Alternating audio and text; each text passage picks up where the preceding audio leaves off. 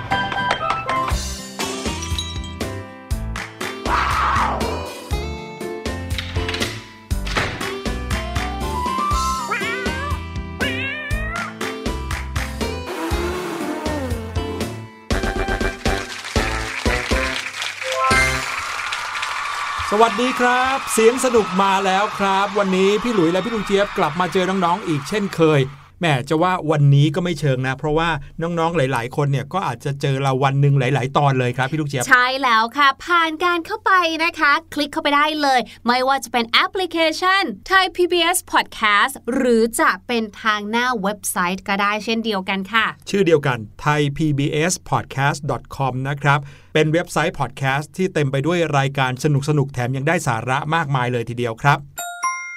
แน่นอนเมื่อเข้ามาถึงรายการเสียงสนุกแล้ว เราก็ต้องเปิดกันด้วยเสียงปริศนาครับ เสียงปริศนาในวันนี้นะคะแหมอยากจะบอกใบ้เอาไว้จังเลยเพราะพี่ลูกเจี๊ยบว่ามันก็ไม่ได้ง่ายหรอก เพราะว่าบางโรงเรียนนะคะ แม้ว่าจะมีวิชาดนตรี แล้วก็เป็นวิชาดนตรีสากล ก็อาจจะไม่ได้มีอุปกรณ์หรือว่าเครื่องดนตรีชิ้นนี้ก็ได้ ถูกต้องครับ เสียงที่เราจะให้น้องๆฟังในวันนี้เป็นเสียงของเครื่องดนตรี แหมนานๆมาทีเนาะใช่สัปดาห์หนึ่งน่าจะมีสักเสียงหนึ่งแหละ ที่เป็นเสียงเครื่องดนตรีให้น้องๆได้ลองเดากัน เพราะฉะนั้นเราไปฟังกันเลยดีกว่าครับ ว่าเสียงของเครื่องดนตรีวันนี้ คือเสียงของเครื่องดนตรีที่มีชื่อว่าอะไรครับ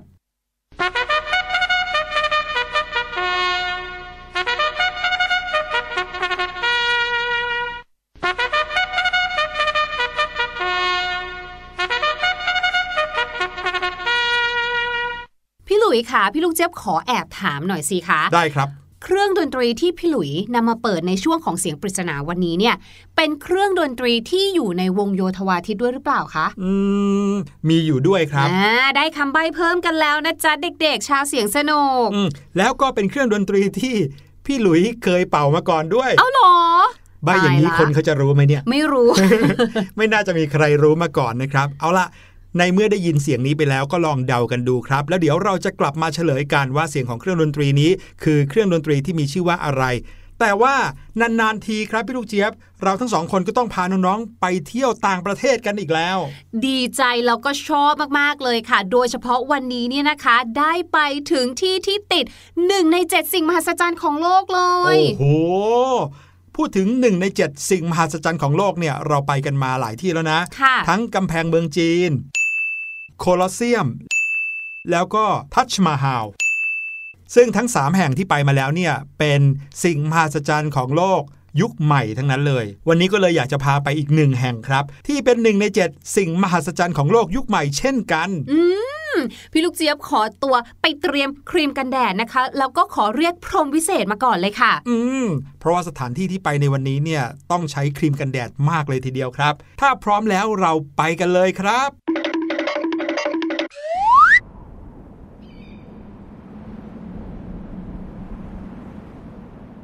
โอ้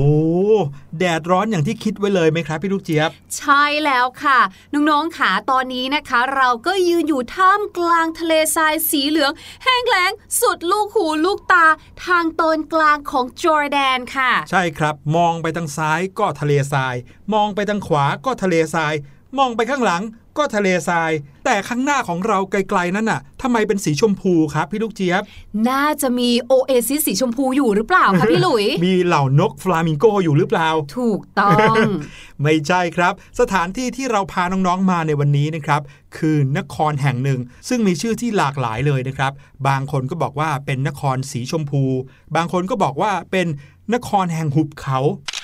แต่ที่แน่ ๆ ก็คือเขามาตั้งอยู่กลางทะเลทรายแห่งนี้ณประเทศจอร์แดนในปัจจุบันนะครับ ที่ที่เราอยู่ตรงนี้นะครับ มีชื่อว่านครเพตราครับ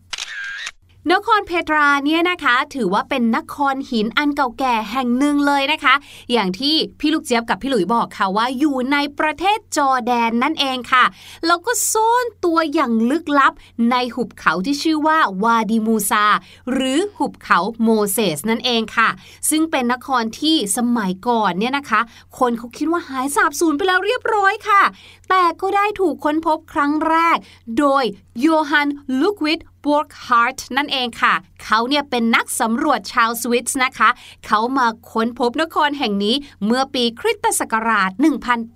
1812 ค่ะ โอ้โหสองร้อยกว่าปีแล้ว ถูกต้องค่ะ แต่ว่าเห็นแบบนี้นะคะพี่หลุยขาเราเนี่ยจะเดินดุ่มๆๆๆเข้าไปเนี่ยไม่น่าจะรอดค่ะ การจะเดินทางเข้าไปยังหุบเขาโมเสสอันนี้ได้เนี่ยนะคะ จะต้องเดินทางด้วยการใช้น้องม้าหรือว่าอูดอะไรแบบนี้ใช่ไหมซึ่งเขาแบบว่าค่อนข้างอดทนในทะเลทราย ใช่แล้วค่ะนครเปตราแห่งนี้นะครับ ว่ากันว่าเคยมีความรุ่งเรืองถึงขั้น มีประชากรอาศัยอยู่ที่นี่ถึง 20,000 คนเลยทีเดียว มีถนนสายหลักนะครับที่ขนาบข้างด้วยเสาขนาดใหญ่ แล้วก็ยังปรากฏให้เห็นอยู่ในปัจจุบันนี้ด้วยนะครับ ภายในเทือกเขาสีแดงอันนี้เนี่ยนะคะ ก็มีตาน้ำด้วยนะคะ พูดง่ายๆคือเหมือนเป็นแหล่งน้ำแบบนี้ค่ะ ซึ่งแน่นอนสมัยก่อนเนาะที่ไหนมีน้ำที่นั่นก็ย่อมเป็นแหล่งชุมนุมของผู้คนทำให้เกิดอารยธรรมที่ยิ่งใหญ่ของชาวนาบาเทีย ที่พัฒนาวัฒนธรรมขึ้นจากการเป็นแหล่งผ่านทางการค้า ระหว่างอียิปต์และเอเชียไมเนอร์ต่อไปถึงแผ่นดินยุโรปและเอเชียกลาง รวมถึงอินเดียเลยล่ะค่ะ ใช่ครับ สถานที่แห่งหนึ่งนะครับที่โดดเด่นสุดๆ เลยในนครเปตราแห่งนี้นะครับ ก็คือทางเข้านะครับเป็นเหมือนกับประตูโบสถ์ขนาดใหญ่นะครับ ซึ่งเราเห็นเหมือนเป็นซุ้มประตูขนาดใหญ่ที่ตกแต่งอย่างสวยงามนะครับ แกะสลักอย่างสวยเลย แต่ซุ้มประตูนี้นะครับพาเราเข้าไปในหุบเขาครับพาเข้าไปในภูเขาเหมือนกับว่าเนี่ยเป็นประตูหน้าของภูเขาเลยอืมแล้วก็มีสีชมพูสวยงามมากๆนะครับ ซึ่งเป็นสีของหินตามธรรมชาติของเขาด้วย เรามารู้จักกับประวัติของเมืองเปตราแห่งนี้กันดีกว่าครับ นครเปตรานี้นะครับได้รับการลงทะเบียนจากองค์การยูเนสโกให้เป็นมรดกโลกเมื่อปี 2528 ครับ อันนี้คือปีพุทธศักราชนะฮะ โดยเขาได้เขียนคำอธิบายของนครเปตราเอาไว้ด้วยว่า เป็นหนึ่งในสิ่งที่ล้ำค่ามากที่สุดของมรดกทางวัฒนธรรมแห่งมวลมนุษยชาติเลย ใช่แล้วค่ะ และชนกลุ่มแรกนะคะที่เดินทางเข้ามาสู่เปตราเนี่ยก็คือพวกเอโดไมต์นั่นเองค่ะ กลุ่มเอโดไมต์เนี่ยนะคะ เข้ามาเมื่อประมาณ 1,000 ปีก่อนคริสตกาลค่ะ แต่ชนชาตินี้ไม่ได้เป็นคนสร้างเมืองขึ้นมานะอืมเพราะว่า กลุ่มที่สร้างเมืองเปตราขึ้นมาคือที่พี่ลูกเจะบอกคือชาวนาบาเทียนนั่นเองค่ะ ในช่วงศตวรรษที่ 4 ก่อนคริสตกาลค่ะ ซึ่งแต่ก่อนเนี้ยค่ะ กลุ่มคนกลุ่มนี้เป็นเพียงแค่เหมือนชนเผ่าเร่ร่อนในทะเลทรายอาหรับค่ะ และคนกลุ่มนี้เนี่ยแหละค่ะ ที่เป็นกลุ่มคนที่สกัดผาหินทราย ให้เป็นบ้านเรือนแล้วก็อาศัยอยู่ในถ้ำที่กระจายอยู่ท่วมหัวเมืองเลยล่ะค่ะ อืมคือเขาไม่ได้เอาหินมาสร้างเป็นบ้านนะ แต่เขาเจาะภูเขาเข้าไปใช่ให้เป็นบ้านเลย ถูกต้องค่ะ และเขาเนี่ยก็เลี้ยงแกะกันเนาะและต่อมาค่ะก็มาค้าขายแล้วก็รับจ้างเป็นยามรักษาความปลอดภัย ให้แก่กองคาราวานค่ะ แล้วกลุ่มคนเผ่านี้นะคะ ขึ้นชื่อมากๆเลยในเรื่องของความซื่อสัตย์ค่ะ และนะคะเนื่องจากว่าอย่างที่บอกนะว่าเขาทำอาชีพเป็นยามรักษาความปลอดภัย ดังนั้นค่ะรายได้ที่เขาได้เนี่ยก็มาจากอาชีพนี้เนี่ยแหละค่ะ โอ้โห เรียกได้ว่ามีความรุ่งเรืองกันมาตั้งแต่ยุคหลายพันปีที่แล้วเลยนะครับค่ะสาเหตุที่กรุงเปตราแห่งนี้ตั้งอยู่บนดินแดนอันแห้งแล้งนี้นะครับ ก็น่าจะเป็นเพราะว่าเปตราตั้งอยู่ในเส้นทางการค้าที่สำคัญที่สุดของโลกในขณะนั้น ซึ่งมีอยู่สองสาย ก็คือเส้นทางสายตะวันออกไปยังตะวันตก แล้วก็เส้นทางสายเหนือไปยังใต้พูดง่ายๆอยู่ตรงจุดตัดเลยนะครับ ที่เชื่อมทะเลแดงกับกรุงดามัสกัสของประเทศซีเรียพูดง่ายๆว่าในยุคสมัย 2-3พันปีที่แล้วเนี่ยตรงนี้ถือเป็นจุดที่มีความเจริญรุ่งเรืองมากเลยครับ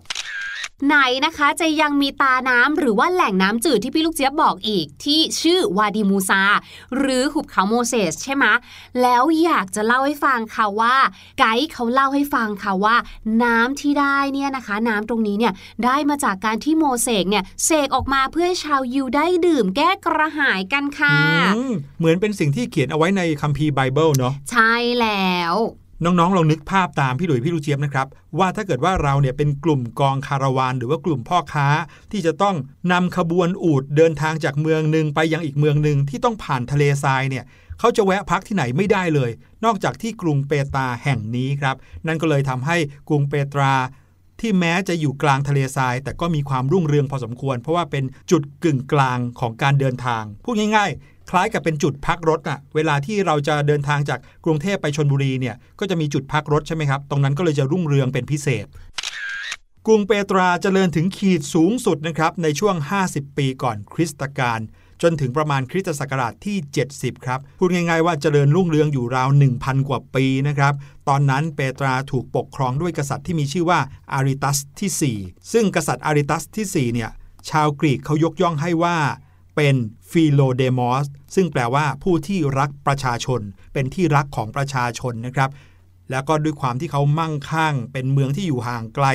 แล้วก็เป็นทำเลที่ยากแก่การที่ใครจะไปตีเป็นเมืองขึ้นได้ ก็เลยทำให้เมืองนั้นมีโอกาสเจริญเติบโตขยายขึ้นอย่างง่ายดายโดยไม่ต้องกลัวศัตรูจากภายนอกเลย ชาวเปตรานะครับนับถือเทพเจ้าสององค์ก็คือ เทพดูซาเรส ก็คือเทพแห่งความอุดมสมบูรณ์ อีกองค์หนึ่งก็คือเทพอัลอัสซา ชายาของเทพดูซาเรส ซึ่งถือกันว่าเป็นเทวีแห่งน้ำครับแต่ในทุกๆดินแดนนะคะ เมื่อถึงขั้นเจริญสุด แน่นอนก็ต้องมีวันที่เสื่อมลงเช่นเดียวกันค่ะ นครเพตราเองนะคะ ก็มีวันนั้นเหมือนกัน แต่ ไม่ใช่เพราะการถูกโจมตีโดยจักรวรรดิโรมันแต่อย่างใดอ้าวแต่เกิดจากภัยธรรมชาติใหญ่ค่ะอืมนั่นก็คือเกิดแผ่นดินไหวสองครั้งค่ะ ในคริสตศักราช 363 และคริสตศักราช 551 ค่ะ แผ่นดินไหวเนี่ยนะคะทำให้ตาน้ำพุ ที่หล่อเลี้ยงคนทั้งนครเนี่ยเหือดแห้งลงค่ะอืมเพตราเนี่ยจากที่เคยเป็นเมืองหลวงที่แบบว่าหูมั่งคั่งต่างๆนะคะ ก็ถูกทิ้งร้างค่ะ เนื่องจากว่าพอไม่มีน้ำแล้วเนาะก็ไม่เหมาะสมกับการอยู่อาศัยอีกต่อไปค่ะทำให้การค้าขายและอารยธรรมต่างๆ เนี่ยก็เสื่อมลงตามลำดับไปด้วยค่ะพูดง่ายๆ ลองนึกถึงภาพที่เมืองที่ไม่พร้อมจะเป็นที่อยู่อาศัย ผู้คนก็ย้ายออก ย้ายออก ย้ายออกใช่จนกลายเป็นเมืองร้างนะครับถูกแล้วก็ต้องหายไปจากประวัติศาสตร์ นานนับร้อยปีเลยทีเดียว เอาเข้าจริงนะ ไม่ใช่นับร้อยปีนะพี่ลูกเจี๊ยบ นับพันปีเลย ที่นครเปตราหายไปจากความทรงจำของผู้คนนะครับ จนกระทั่งมาถึงช่วงคริสตศตวรรษที่ 13 ครับ ตรงนั้นเรียกได้ว่าเป็นยุคกลางของยุโรป ก็มีการค้นพบเปตราเกิดขึ้น จนมาถึงคริสตศักราชที่ 1812 ที่พี่ลูกเจี๊ยบบอกเมื่อกี้นี้ว่ามีนักสำรวจชาวสวิตเซอร์แลนด์ไปพบเข้า ใช่ค่ะคุณโยฮันนั่นเองเนาะคุณโยฮันเนี่ยเขาก็เป็นนักท่องเที่ยวชาวสวิสนั่นแหละค่ะ แต่ว่าเขาเนี่ยอาศัยการนำทางของชาวเบดูอินพื้นเมืองค่ะ มาพบซากของนครสีกุลาบแห่งนี้ หรือว่านครเพตราแห่งนี้เนี่ยแหละค่ะ จากการค้นหาหลุมศพของประกาศกะอาโรนตามพระคัมภีร์ค่ะ และเขาเนี่ยก็ถ่ายทอดออกไปผ่านจดหมายบันทึกการเดินทางนะคะ จากนั้นค่ะก็มีนักผจญภัยแสวงโชคชาวยุโรปเนี่ยมาตามรอย โดยเฉพาะอย่างยิ่งค่ะมีจิตรกรคนหนึ่งชื่อว่าคุณสกอต เดวิดโรเบิร์ตส์นั่นเอง เขาก็วาดภาพราชนครศิลาอันยิ่งใหญ่ที่ถูกลืมอันนี้ไป พูดง่ายๆคือเขาก็วาดรูปเมืองเพตรานั่นแหละค่ะทำให้กระแสความนิยมท่องเที่ยวดินแดนตะวันออกกลางก็กลับมาอีกครั้ง ในหมู่ชาวตะวันตกค่ะ ก็เลยทำให้คนเนี่ยนะคะ รู้จักเมืองนี้มากขึ้น เชื่อไหมว่าแม้กระทั่งนักเขียนชื่อดังอย่างอากาธาคริสตี้ ยังเขียนเกี่ยวกับการท่องเที่ยวในเพตราเลยนะคะ อืมแล้วก็ไม่ใช่แค่เพียงคนในฝั่งยุโรปหรือว่าตะวันตกนะครับปัจจุบันนี้นครเปตรากลายมาเป็น destination หรือว่าจุดหมายปลายทางที่คนทั้งโลกอยากจะไปถึง เนื่องจากว่าหลังจากที่เขาได้รับการโหวตให้เป็นหนึ่งใน 7 สิ่งมหัศจรรย์ของโลกแล้วเนี่ย ผู้คนก็อยากจะเห็นด้วยตาตัวเองจริง ๆ จังๆ พี่หลุยส์ก็ดีใจมากๆเลยครับ ที่วันนี้เราได้มาเห็นด้วยตาของตัวเองขนาดนี้ ใช่แล้วค่ะมันยิ่งใหญ่แล้วก็สวยงามมากๆเลยล่ะค่ะ ถ้าอย่างนั้นเนี่ยพี่หลุยกับพี่ลูกเจี๊ยบเนี่ยขอตัวนะคะ ไปเดินเที่ยวต่ออีกสักหน่อยเนี่ยพี่ไกด์เขาเดินไปถึงนู่นแล้วเดี๋ยวเราหลงกันนะพี่หลุย ใช่ครับ ให้น้องๆได้ไปพักกันสักครู่หนึ่งก่อน กับเพลงที่มีชื่อว่ากินเล่นเล่นอ้วนจริง ๆ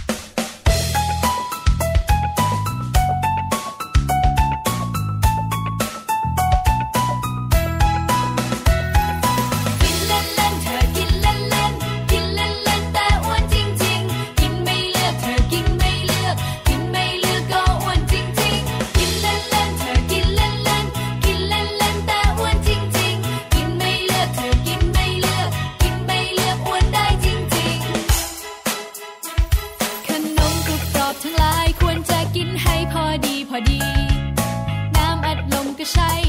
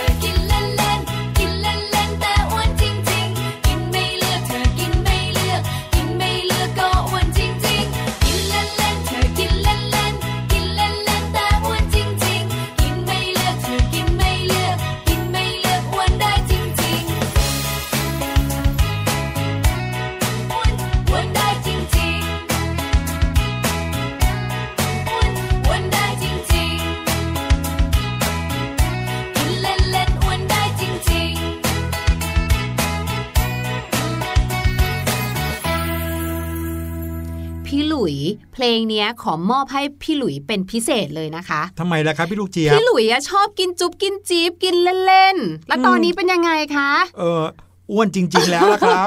ใช่ไหมเอาละค่ะคำว่ากินเนี่ยนะคะ ในภาษาไทยเนี่ยเราก็มีหลายคำเลยเนาะที่พูดถึงการกิน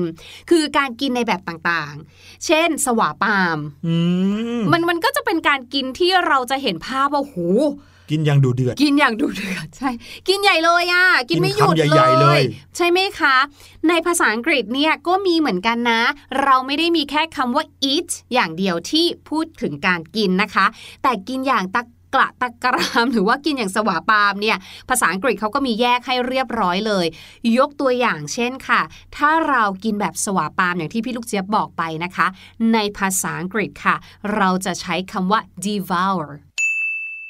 devour ที่แปลว่าเขมือบหรือสว่าปามสะกดแบบนี้นะคะ d e v o u r devour ยกตัวอย่างเช่นออพี่สิงโตกินน้องกวางนนี้เป็นตามธรรมชาติเนาะ the lions quickly devoured the deer the lions quickly devoured the deer ก็คือสิงโตเขมือบหรือว่ากินน้องกวาง อย่างอร่อยอร่อย สังเกตว่าจริงๆ เรามีคำว่า quickly นะคะ ก็คือพอมันเป็นการกินอย่าง quickly เนี่ยรีบกินเนี่ยก็คือการเขมือบหรือการสวาปามแหละด้วยความครับหิวอะไรแบบเนี้ยเออแต่ถ้าเกิดว่าเราเนี่ยหิวมากๆ บางทีคุณแม่บอกว่าอุ้ยกินนี่มันช้าๆหน่อยนี่เรียกว่ากลืนแล้วเนี่ยไม่ได้กินอืมคือไม่มีการเคี้ยวใด ๆเลย เราอ้ำเข้าไปคำใหญ่ ๆ แล้วก็แบบว่ากลืนหวบหวบหวบเข้าไปเลยนะคะ ในภาษาอังกฤษค่ะ เราใช้คำว่า gobble gobble สะกดแบบนี้นะคะ G O double B L E gobble หมายถึงการกัดคำใหญ่หรือว่าการกินเข้าไปแล้วแบบแทบจะไม่เคี้ยวเลยอะ่ะกินอะไรอะครับ ที่จะทำให้เรานึกถึงการ gobble ได้เนี่ยจริง ๆ ได้ทุกอย่างเลยนะ เวลาเราหิวมากๆอย่างเงี้ยค่ะอืมเราก็จะรีบกินกินไวใช่ๆมันมันใช้ได้กับอาหารทุกอย่างเลย และอีกหนึ่งอันค่ะ อันนี้พี่ลูกเจี๊ยบชอบมาก ๆ เลยค่ะ ก็คือ pick out pick out นะคะ p i g pick ที่แปลว่าหมูเนี่ยแหละค่ะ เว้นวรรคค่ะ o u t out pick out นะคะ หมายถึงการกินอาหารเป็นปริมาณมากหรือว่าจำนวนมากนั่นเองค่ะยกตัวอย่างเช่น พี่ลูกเจี๊ยบ pick out on sandwiches พี่ลูกเจี๊ยบ pick out on sandwiches คือพี่ลูกเจี๊ยบเนี่ยหยิบแซนด์วิชกินไม่หยุดเลยอะ่ะอืมหยิบแล้วหยิบอีกหยิบแล้วหยิบอีกคือไปกินในงานเนี่ยนะเขามีมาเสิร์ฟพี่ลูกเจี๊ยบกินคนเดียวหมดถาดเลถูยกต้องคือหยิบกินเรื่อยๆ กินเป็นปริมาณมาอ๋กอนั่นเองคำนี้มีคำกริยาเฉพาะเลยคือ pick pick out out แล้วถ้าเกิดว่ากินอะไรนะคะ เราเชื่อมด้วยคำว่า on pick out on แล้วก็ตามด้วยอาหารนั้นครับผมๆค่ะ โอ้โห นี่แค่เรื่องของการกินนะ กินหลายแบบก็มีคำศัพท์ให้เราได้เรียนรู้กันหลายคำเหมือนกัน ขอบคุณพี่ลูกเจี๊ยบมาก ๆ เลยครับ ตอนนี้ได้เวลาให้น้องๆ กลับมาฟังเสียงปริศนากันอีกครั้งหนึ่งเพื่อจะเฉลยกันแล้ว อย่างที่บอกนะครับว่าเสียงปริศนาในวันนี้เป็นเสียงของเครื่องดนตรี แล้วก็เป็นเสียงเครื่องดนตรีที่โดดเด่นมากๆ ไปฟังกันอีกสักรอบหนึ่งครับ「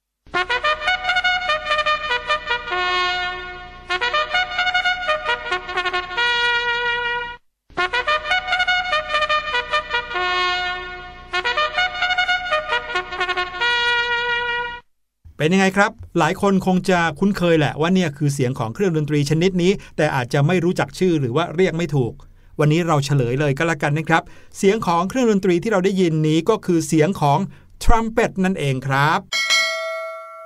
ทรัมเป็ตนี่ก็คือเป็นแตรชนิดหนึ่งนะครับ ที่มีนิ้วให้กด 3 นิ้ว แต่ละแบบของการกดนิ้วนั้นก็จะให้เสียงที่แตกต่างไปด้วยนะครับ ถือว่าเป็นเครื่องดนตรีที่ เป็นพระเอกของวงดนตรีเลยก็ว่าได้ เพราะว่าอืมจะเป็นเสียงที่มีเสียงพุ่งแหลมแล้วก็ดังอืมถือว่าเป็นเครื่องลมใช่ไหมคะ คือเหมือนหมายถึครังบว่าเป็นเครื่องดนตรีแบบเป่า ใช่ครับเขาเรียกว่าเครื่องลมทองเหลือง หรือว่าเครื่องบรัสครับอืม B R A W S ครับเครื่องบรัสวันนี้รายการเสียงสนุกหมดเวลาลงเรียบร้อยแล้วครับ พบกันใหม่ EP หน้า เราสองคนจะมีอะไรมาฝากติดตามกันให้ดี วันนี้ลาไปก่อน สวัสดีครับ สวัสดีค่ะ สบัดจินตนาการ สนุกกับเสียง เสริมสร้างความรู้ในรายการ